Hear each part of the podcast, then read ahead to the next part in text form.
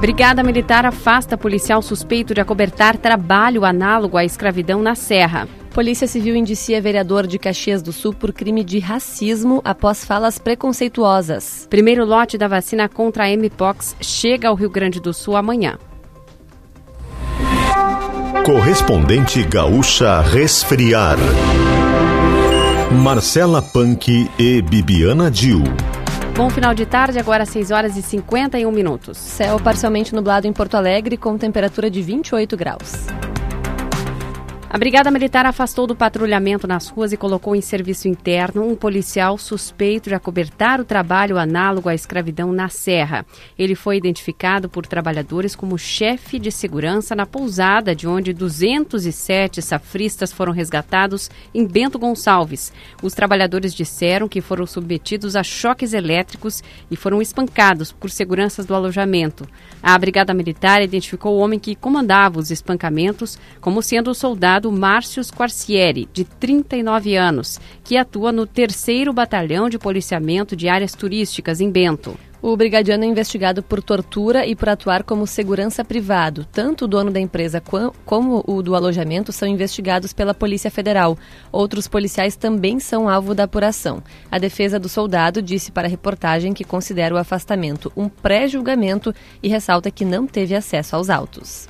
A Polícia Civil indiciou o vereador de Caxias do Sul, Sandro Fantinel, pelo crime de racismo pelas declarações feitas no plenário da Câmara Municipal em 28 de fevereiro.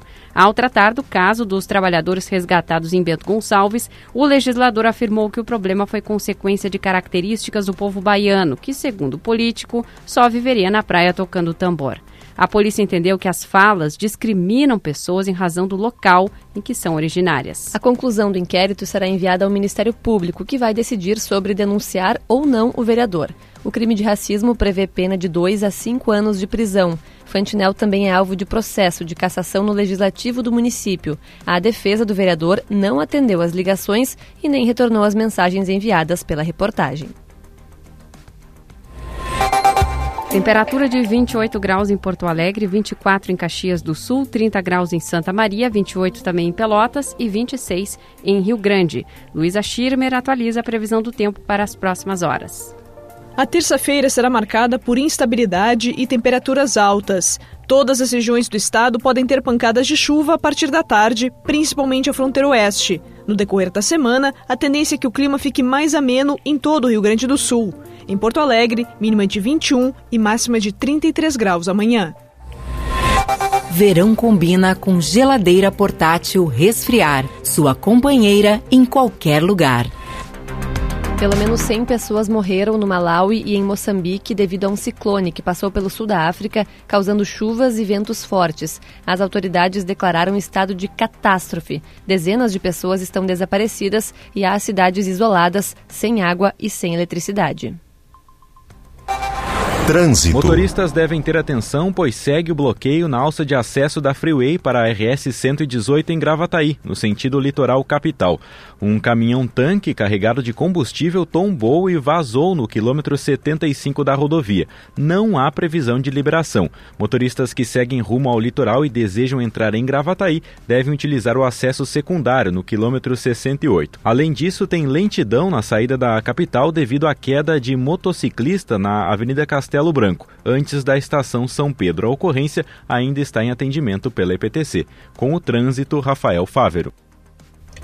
Bombeiros encontraram o corpo de um homem às margens do Guaíba no fim da tarde de hoje. Ele tem traços físicos semelhantes aos do motorista que estava desaparecido desde a madrugada de domingo após bater o carro em rochas na região do Pontal. A perícia está no local. A Polícia Civil vai ouvir familiares do homem desaparecido para tentar esclarecer o caso. Ele atropelou uma pessoa e bateu contra um motociclista antes de bater o carro contra uma rocha. Depois, abandonou o veículo e entrou na água. A polícia ainda não sabe o que pode ter motivado a ação do motorista. O homem estava com o direito de dirigir suspenso. Morreu hoje o músico José Henrique Campos, conhecido como Caniço, baixista da banda Raimundos. O artista tinha 57 anos. No perfil do baixista no Facebook, uma publicação informou aos fãs que ele havia sofrido uma queda após desmaiar e que estava a caminho do hospital. A morte foi anunciada uma hora depois. O músico ficou conhecido por fazer parte da formação original dos Raimundos. Ele também foi integrante do grupo de Rodolfo Abrantes, o Rodox. Ainda nesta edição, o número de homicídios tem alta de 50% em Porto Alegre e de quase 7% no estado em fevereiro. Justiça Federal condena 15 pessoas por desvio de verbas de bolsas de pesquisa da URGS.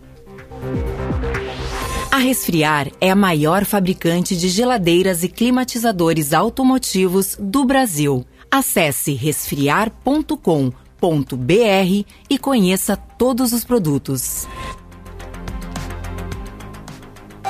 Serviço. A Prefeitura de Porto Alegre fará nova ação para pulverizar inseticida amanhã. Dessa vez será no bairro Coronel Aparício Borges. Os agentes vão passar por 11 vias a partir das 9 horas da manhã. O objetivo é reduzir a incidência do mosquito Aedes aegypti, transmissor da dengue, após a confirmação de um caso da doença no bairro. Porto Alegre tem 35 casos confirmados de dengue este ano, sendo que 20 foram contraídos dentro da cidade. Agora em Porto Alegre, 28 graus, 6 horas e 56 minutos. Chega amanhã ao Rio Grande do Sul o primeiro lote de vacinas contra a Mpox, doença que era considerada como varíola dos macacos, conhecida como varíola dos macacos. O estado vai receber 1.384 unidades para aplicação em duas doses, com um intervalo de 30 dias. Receberão imunizante os grupos considerados vulneráveis. A data do início da vacinação será definida nos próximos dias. O Ministério da Saúde considera que o atual cenário epidemiológico da Mpox apresenta queda progressiva. A estratégia de vacinação tem como objetivo proteger pessoas com maior risco de evolução para as formas graves da doença. Em instantes, defesa de Jair Bolsonaro diz à Polícia Federal que vai entregar segundo conjunto de joias ao Tribunal de Contas da União. Os crimes de homicídio cresceram 6,9% em fevereiro no Rio Grande do Sul, na comparação com o mesmo mês do ano passado. Os casos aumentaram de 144 para 154. Em Porto Alegre, o crescimento foi de 50%. Os registros subiram de 16 para 24 casos.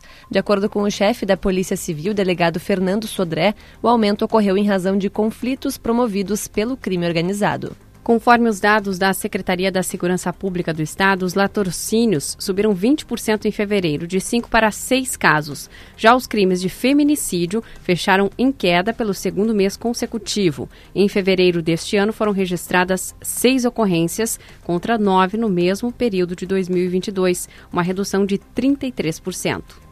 A Justiça Federal condenou 15 pessoas em oito processos decorrentes da operação que apurou desvios de recursos públicos do projeto SUS Educador, na Universidade Federal do Rio Grande do Sul.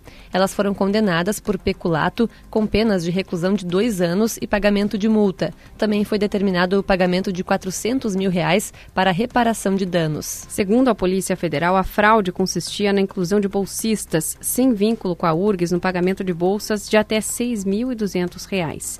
Os valores eram devolvidos para coordenadores dos programas. Apontado como articulador das fraudes, o, provedor, o professor Ricardo Cecim, que chegou a ser preso, foi condenado em seis das sete ações. Ele foi demitido pela URGS. A defesa dele diz que vai recorrer. A defesa do ex-presidente Jair Bolsonaro informou à Polícia Federal que vai entregar ao Tribunal de Contas da União o conjunto de joias enviadas pela Arábia Saudita. A defesa quer que as peças fiquem sob a guarda do tribunal até que seja definido o destino do conjunto, seja acervo privado ou patrimônio da União. Entre os itens estão um relógio, um anel, uma caneta, uma espécie de rosário e também abotoaduras. O valor está estimado em quase 500 mil reais. As joias integram um segundo conjunto de presentes dados por autoridades autoridades da Arábia Saudita a uma, a uma comitiva brasileira em 2021. Esses itens não foram apreendidos e ficaram com o ex-presidente.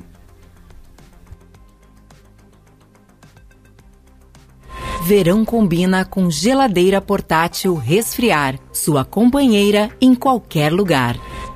Você encontra o correspondente Gaúcha Resfriar na íntegra, além do conteúdo completo das notícias e reportagens em GZH. A próxima edição será amanhã, às 8 horas da manhã. Boa noite.